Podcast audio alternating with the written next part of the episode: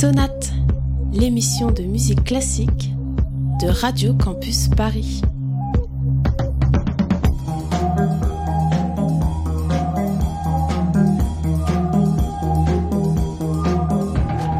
Bonsoir à toutes, bonsoir à toutes et bienvenue dans Sonate, l'émission de musique classique de Radio Campus Paris. Voilà déjà notre cinquième émission qui, vous allez le voir, sera elle aussi rattachée à un thème d'actualité. La musique classique, vous dites, vous dites ne veut rien y connaître et pourtant on a tous déjà entendu. Euh, ici dans Sonate, nous essayons de l'appréhender autrement en parlant de faits d'actualité, en rattachant l'actualité et la musique classique à un fil rouge. L'idée depuis le début, c'est de découvrir ensemble, d'apprendre un peu et aussi si c'est le cas, et ce sera réussi d'apprécier la musique classique. Ce soir avec nous, nous aurons Mathieu pour sa chronique classique pop. Et dans quelques instants, nous allons découvrir notre thème du jour. Vous pouvez d'ailleurs retrouver nos anciennes émissions sur la page de l'émission sur radiocampusparis.org et aussi en podcast sur les applications de votre téléphone. N'hésitez pas à nous faire des commentaires sur notre page Facebook et sur Twitter. Nous sommes bien dans Sonate et nous sommes ensemble pour une heure de musique classique sur Radio Campus Paris. Sonate, deux dimanches par mois à 19h sur Radio Campus Paris. Des noces de platine et un nouveau portrait officiel pour célébrer l'événement. Il y a 70 ans, jour pour jour, le 20 novembre 1947, Élisabeth et Philippe faisaient l'histoire. Un mariage royal en l'abbaye de Westminster, retransmis en direct à la radio par la BBC. Cela fait donc précisément ce jour 70 ans que la reine est mariée au duc d'Édimbourg, 65 ans qu'elle règne. Le prince Philippe, devenu, selon sa blague usée et désabusée, le champion du monde de l'inauguration des plaques de rue, s'est mis en retrait à 96 ans. La reine This morning, word from London that Prince Harry has announced his wedding engagement to American actress Meghan Markle. Kensington Palace announcing the two are set to wed in spring of 2018. Wait, spring of 2018? That's coming up. Vous l'aurez sûrement compris, nous allons parler anglais aujourd'hui. 70 ans de mariage royal, c'est beau, ça se fête. Elisabeth II, de son vrai prénom Elisabeth, est née le 21 avril 1926, elle a donc 91 ans. Euh, elle est le premier enfant du prince Albert Dior, qui deviendra le roi George VI, et de son épouse Elisabeth Son père est le second fils du roi George V. À sa naissance, il n'est donc pas prévu qu'elle devienne un jour reine, car le prince de Galles, le futur Édouard VIII, est encore jeune et pourrait avoir des enfants. Édouard VIII monte sur le trône, mais abdique rapidement, préférant son mariage avec Wally Simpson, une femme déjà divorcée plusieurs fois, euh, s'étant déjà attiré les foudres de l'Église. Albert Dior devient roi et sa fille aînée, Élisabeth, devient première dans l'ordre de succession au trône. C'est ainsi qu'à la mort de son père George VI le 6 février 1952, elle devint Élisabeth II. Son mari, le duc d'Édimbourg, Philip Mountbatten, devient prince consort. Nous sommes partis pour 65 ans de règne pour l'instant. Et c'est pour ça que tout naturellement, nous nous sommes dit, tiens, pourquoi ne parlerions-nous pas de musique classique britannique? Et là, nous sommes heurtés à un obstacle. Qui est capable de citer un compositeur ou une compositrice britannique Très connus, comme les Mozart, Beethoven, Chopin, Tchaïkovski. Tous des nationalités différentes, tous représentants d'une certaine manière de composer selon leurs origines et leurs traditions. Mais les Britanniques, eux, où sont-ils? Henry Purcell, Edward Elgard, Benjamin Britten, ces noms de compositeurs n'ont malheureusement pas une résonance importante auprès du grand public. Une chose est sûre, après ce constat, la Grande-Bretagne n'est pas une grande nation de la musique classique comme l'ont été, pour ne citer qu'elle, l'Allemagne, la Russie, la France, l'Italie.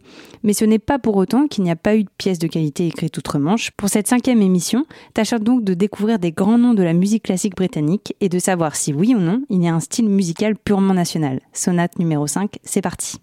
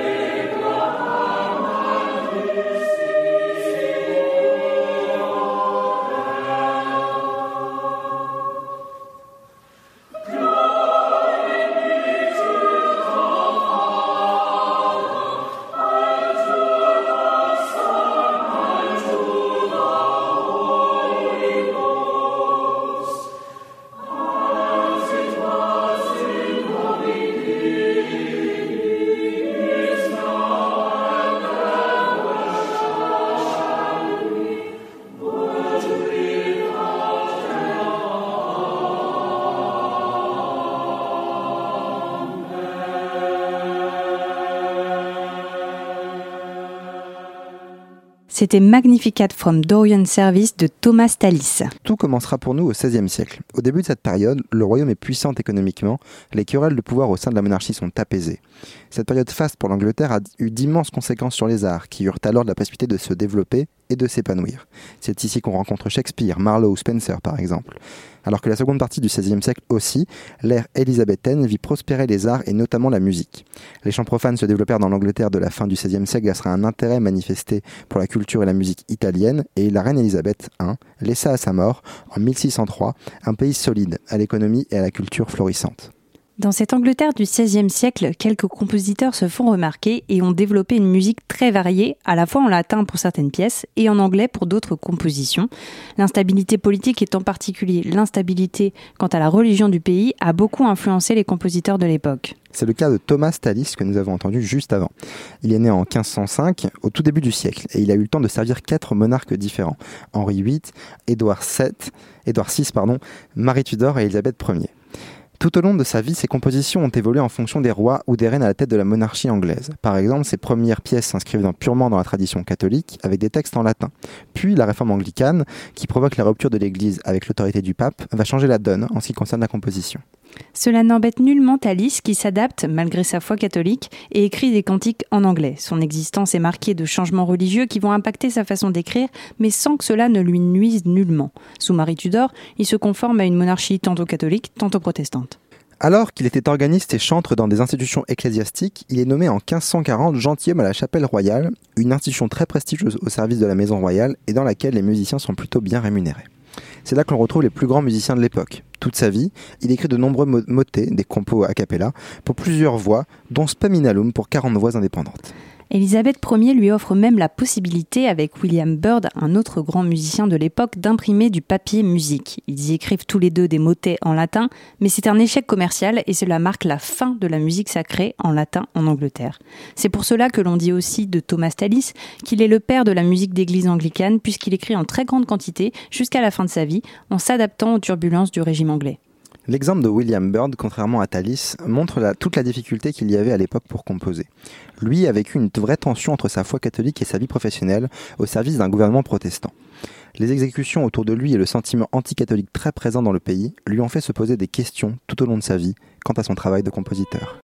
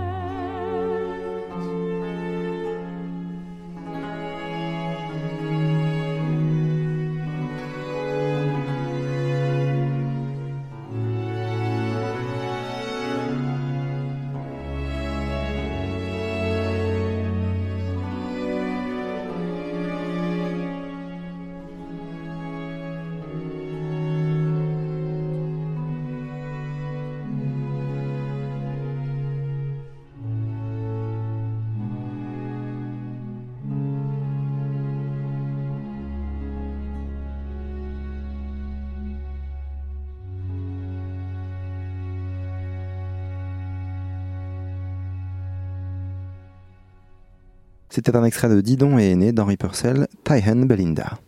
Nous voilà plus d'un siècle plus tard dans une Angleterre instable et surtout En 1665 et 1666, près d'un cinquième de la population de Londres mourut à cause de la Grande Peste. Cette peste fut suivie du grand incendie de Londres qui détruisit la quasi-totalité de la ville.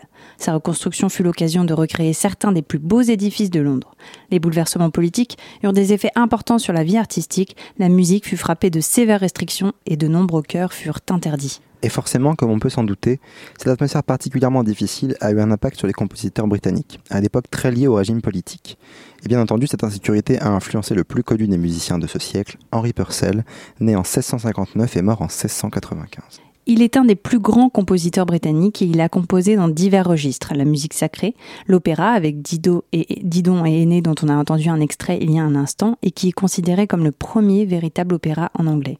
Henri Purcell était très talentueux, il venait d'une famille de musiciens et avait reçu une formation musicale dans le chœur de la chapelle royale. Avant ses 18 ans, on le nomme compositeur des violons du roi, cela en plus d'être l'organiste de Westminster jusqu'à sa mort. Il devient ensuite compositeur de cour et il écrit des hymnes pour le roi Charles II, puis ensuite pour le couronnement de Jacques.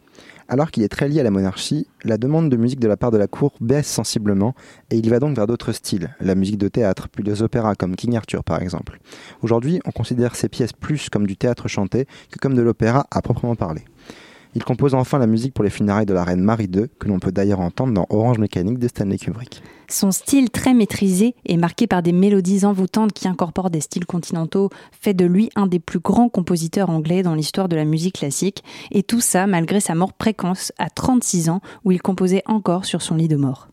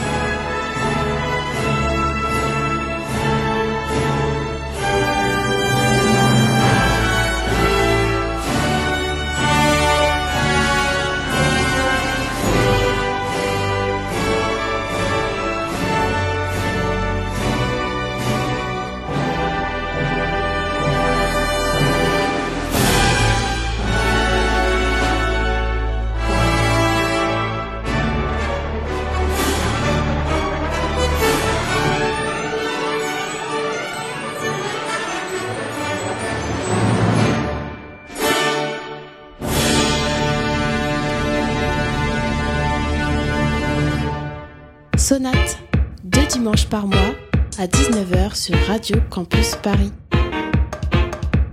Vous écoutez Sonate sur Radio Campus Paris, c'était Pomp and Circumstances, marche numéro 1 d'Edward Elgar. Et là, pour des raisons obscures, la création musicale, après la mort d'Henri Purcell en 1695, décline complètement.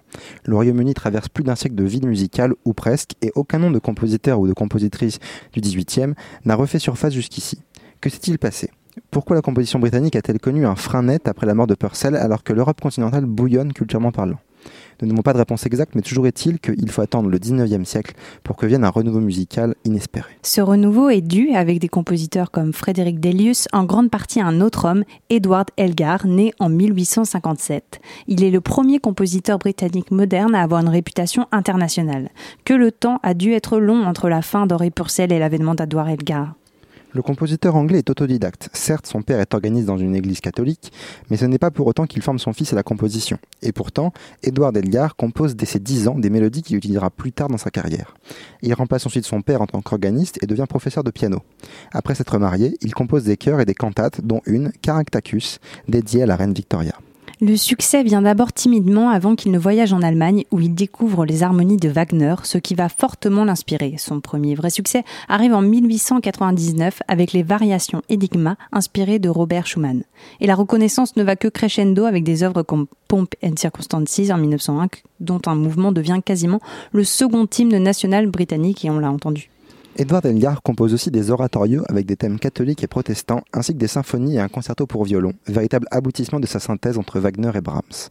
On le voit, il a énormément d'influences continentales qui ont pu faire douter de son anglicité. Lui-même a dit L'esprit banal ne pourra jamais être que banal. Un anglais vous emmènera dans une grande pièce blanche, toute blanche, et quelqu'un dira Quel goût exquis Vous savez que ce n'est pas du tout du goût, que c'est le désir du goût. La musique anglaise est blanche.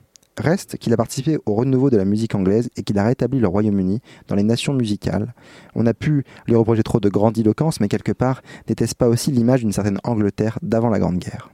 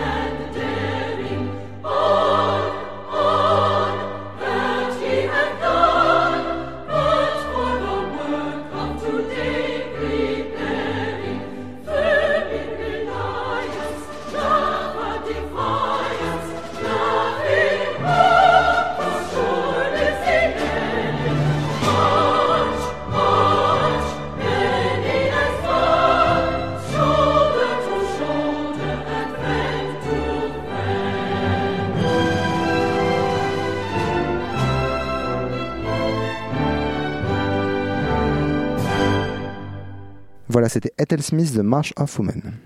Emmeline Pankhurst, née à Manchester en 1858 dans une famille aux idées politiques radicales, crée la Women's Franchise League en 1889, avec comme objectif de donner aux femmes mariées le droit de vote aux élections locales. Ce fut un échec, mais en 1903, elle fonda l'Union féminine et sociale avec ses filles Christabel et Sylvia. Ses membres étaient appelés les suffragettes. Elles furent envoyées en prison où elles firent une grève de la faim. Lorsque la Grande Guerre éclata, elles ont fortement participé à l'effort de guerre et en 1918, le droit de vote fut accordé aux femmes de plus de 30 ans. C'est en 1928 que toutes les femmes majeures obtinrent les mêmes droits de vote que les hommes en Angleterre. L'avant-première guerre mondiale a aussi vu des mouvements sociaux naître au Royaume-Uni, dont les fameuses suffragettes dont a fait partie une compositrice de l'époque, Ethel Smith. Ses œuvres magistrales ont toujours été admirées, malgré les préjugés dont elle a souffert toute sa vie. Elle a pourtant grandi dans un milieu privilégié. C'est son père qui l'encourage à faire de la musique et le plaisir de la composition lui vient tardivement à 19 ans. Elle décide alors de partir au conservatoire de Leipzig qui a une bonne réputation. Elle n'est pas convaincue et quitte l'institution mais elle reste dans la ville. Là-bas, elle rencontre tout le beau monde, Tchaïkovski, Grieg, Dvorak et surtout Brahms qu'elle trouve extraordinairement gentil. Ses premières compositions sont jouées à Leipzig et appréciées. On croyait que les compositions d'Ethel Smith étaient celles d'un homme, et un critique, en découvrant son sexe, dit alors que sa musique ne contenait pas de charme féminin et que celle-ci la rendait indigne d'une femme. Malgré ses commentaires acerbes, Ethel Smith a aussi du soutien de taille, comme celui de l'impératrice Eugénie, veuve de Napoléon III, qui lui offre un soutien financier en Grande-Bretagne et lui permet d'obtenir des interprétations prestigieuses. La compositrice interprète sa messe en ré, un remarquable succès, avant d'écrire des opéras plus légers et comiques. Mais elle a du mal à obtenir des commandes et se plaindra d'être née 50 ans trop tôt et surtout du mauvais sexe. Pas étonnant alors de la retrouver dans les mouvements de suffragettes, ce qui lui fait faire de la prison. Dans les années 1910, elle est désapprouvée des conservateurs pour ses idées et pour son homosexualité, mais les années 20 lui accordent plus de faveur du fait d'une libération évidente des mœurs.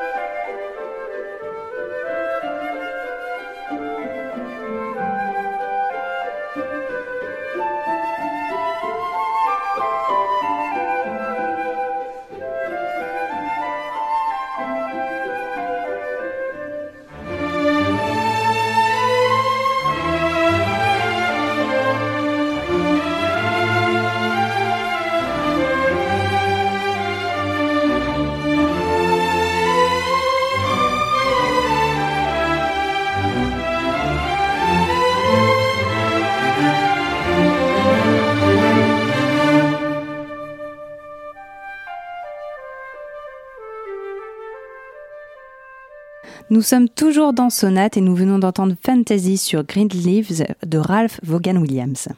La période de l'entre-deux-guerres au Royaume-Uni voit s'effondrer le Parti libéral au profit du Parti travailliste, qui devient le principal concurrent du Parti conservateur dominant tout au long de la période. La Grande Dépression des années 20 a relativement épargné le Royaume-Uni et on peut noter une transformation assez radicale de la société après la guerre, qui emporta quelques vieilles traditions et attitudes, créant la volonté d'une société plus juste et plus égalitaire. Le renouveau de la musique classique britannique a définitivement repris après la Grande Guerre, même si on ne peut pas pour autant dire que le Royaume-Uni est une grande nation musicale. Tardivement, et alors que cette tendance a plutôt eu lieu à la fin du 19e siècle dans l'Europe continentale, Ralph Vaughan Williams, compositeur né en 1875, développe son style à partir de la chanson populaire anglaise. Grâce à lui, les compositeurs de l'Angleterre des Tudors, Thomas Tallis, William Byrd, ont un hommage vibrant dans ses compositions. On dira d'ailleurs, on ne sait jamais si l'on écoute quelque chose de très ancien ou de très nouveau. Il n'empêche que Ralph Vaughan Williams baigne dans les inspirations continentales avant de créer son propre style. Il prend des cours avec Max Bruch à Berlin, puis avec Maurice Ravel à Paris, pour sortir de la pensée allemande. À partir du début du XXe siècle, il s'intéresse à la chanson populaire anglaise tout en vouant une admiration pour les compositeurs tudoriens. Il fait preuve d'un patriotisme certain, mais aux tendances plutôt socialistes, des idées par ailleurs très présentes pendant l'entre-deux-guerres. Il obtient son premier succès avec Fantasia on a Theme of Thomas Tallis, où il évoque un passé glorieux mais lointain, la musique populaire, puis une quête d'utopie. À côté de ses livres de chansons populaires, il compose des musiques de films, dont celle de Scott of the Antarctic. Marqué par les idées communautaires de son temps, il promeut la composition musicale dans société et dans l'éducation. Sa musique est caractérisée comme décrivant le mieux l'esprit anglais. Tout au long de sa vie, il a travaillé avec Gustav Holst, un autre grand compositeur britannique. Tous deux sont morts en 1934, ce qui marqua à nouveau un tournant dans la musique classique du pays.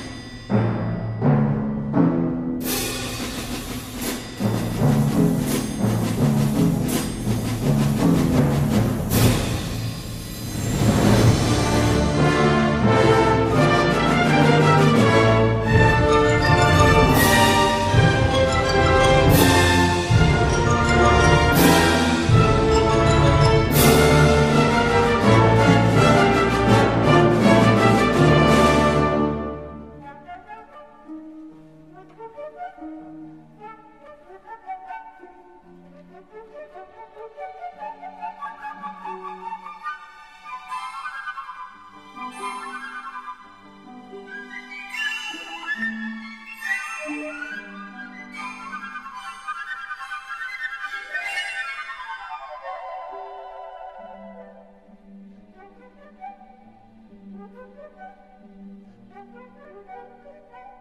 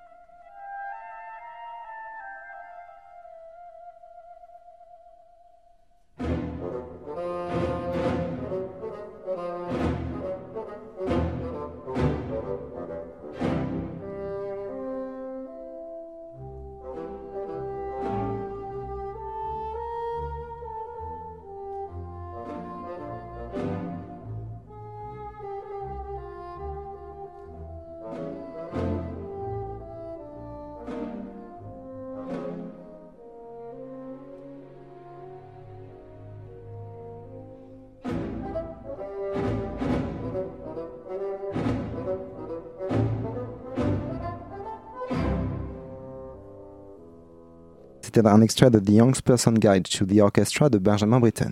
Vient alors un autre grand compositeur indissociable de l'Angleterre, Benjamin Britten, né en 1913 et mort en 1976. Pour certains, il est le premier compositeur naturel, du fait de sa créativité et de son adaptation, né en Angleterre depuis Henry Purcell, c'est dire. Il est en plus un défenseur de l'opéra anglais et en écrit. Cela faisait aussi un certain temps que ce n'était pas arrivé dans le pays. Autant le dire tout de suite, Benjamin Britten est un compositeur prolifique. Dès ses 10 ans, il a écrit plus de 200 pièces qu'il réutilisera par la suite dans toutes ses compositions. Il part ensuite à Londres et compose pour des artistes progressistes et socialistes du cinéma et de la BBC. Il écrit 20 pièces de radio et 18 pièces de théâtre. Ses influences sont diverses. Il y a bien sûr le compatriote Ralph Vaughan Williams, mais aussi Gustav Mahler, Igor Stravinsky ou Alban Berg.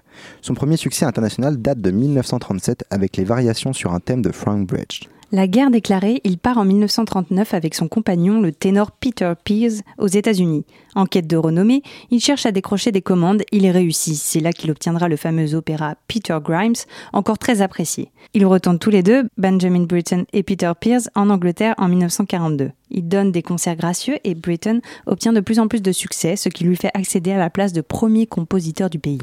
Benjamin Britten profite de ce statut. Il crée une compagnie lyrique, l'English Opera Group, pour interpréter ses œuvres et fonde aussi le festival d'été à Alderburgh, où il s'entoure d'une cour de flatteurs toujours prêts à la défendre. Il devient même lord en 1973 avant de mourir trois ans plus tard.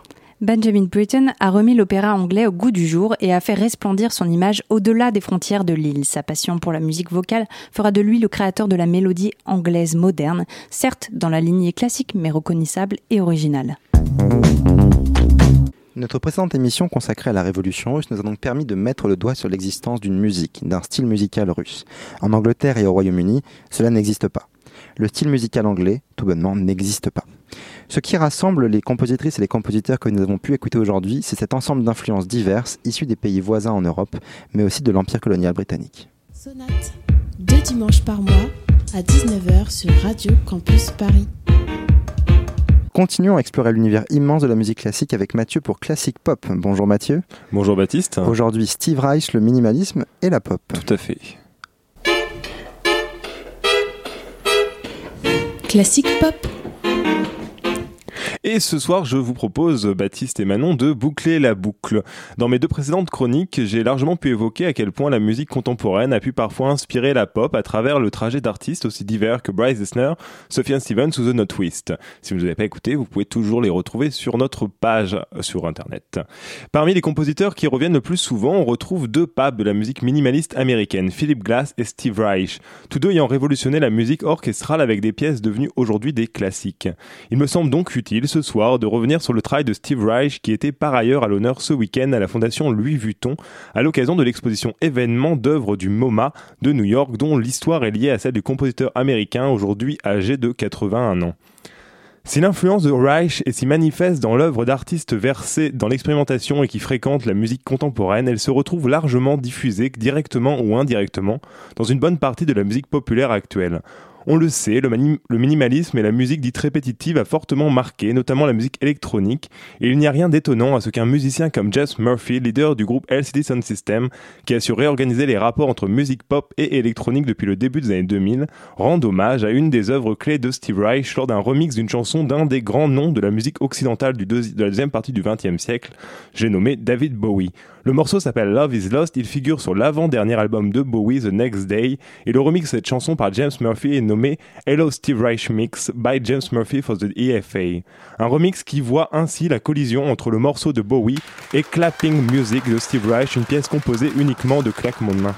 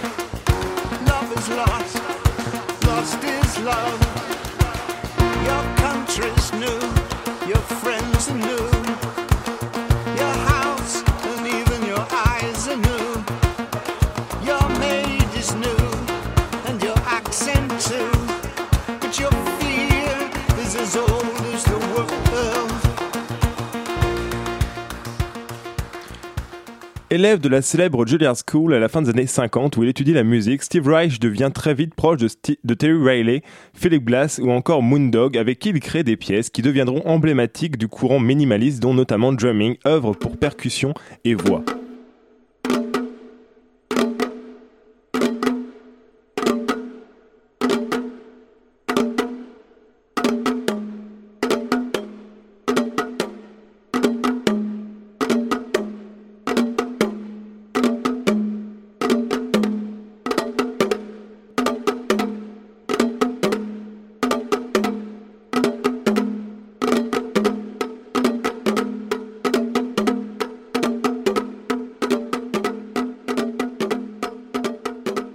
Très vite, Steve Reich devient l'un des compositeurs les plus reconnus des années 70 et inspire de nombreux musiciens, autant de la musique contemporaine que de la pop ou du rock. Parmi les musiciens qui a été le plus marqué par le travail de Reich, un musicien anglais qui aura à son tour marqué la pop et la musique électronique, Brian Eno.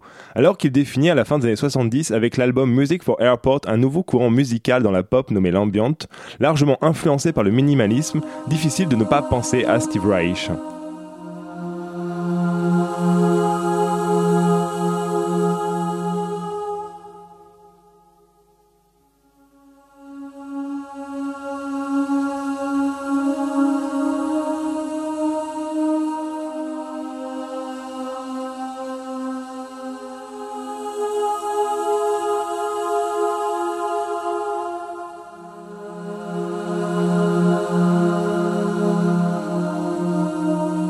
Il me semble donc essentiel d'évoquer un des chefs-d'œuvre de Steve Reich, Music for 18 Musicians, sûrement celle qui a le plus inspiré de musiciens. Composée au milieu des années 70, elle synthétise parfaitement la réflexion musicale de Steve Reich, sa modernité et sa grandeur. Rien de plus à ajouter, écoutons.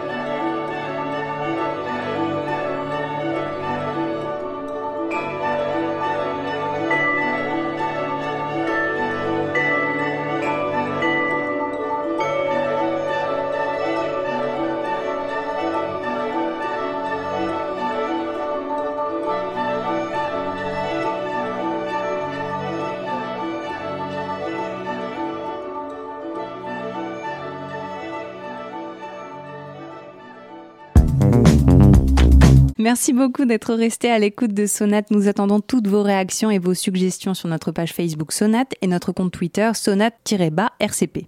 Vous pouvez également nous contacter via le site de la radio, radiocampusparis.org et réécouter les anciennes émissions. On se retrouve pour la, dans deux semaines pour la prochaine de Sonate. À très bientôt. À très vite.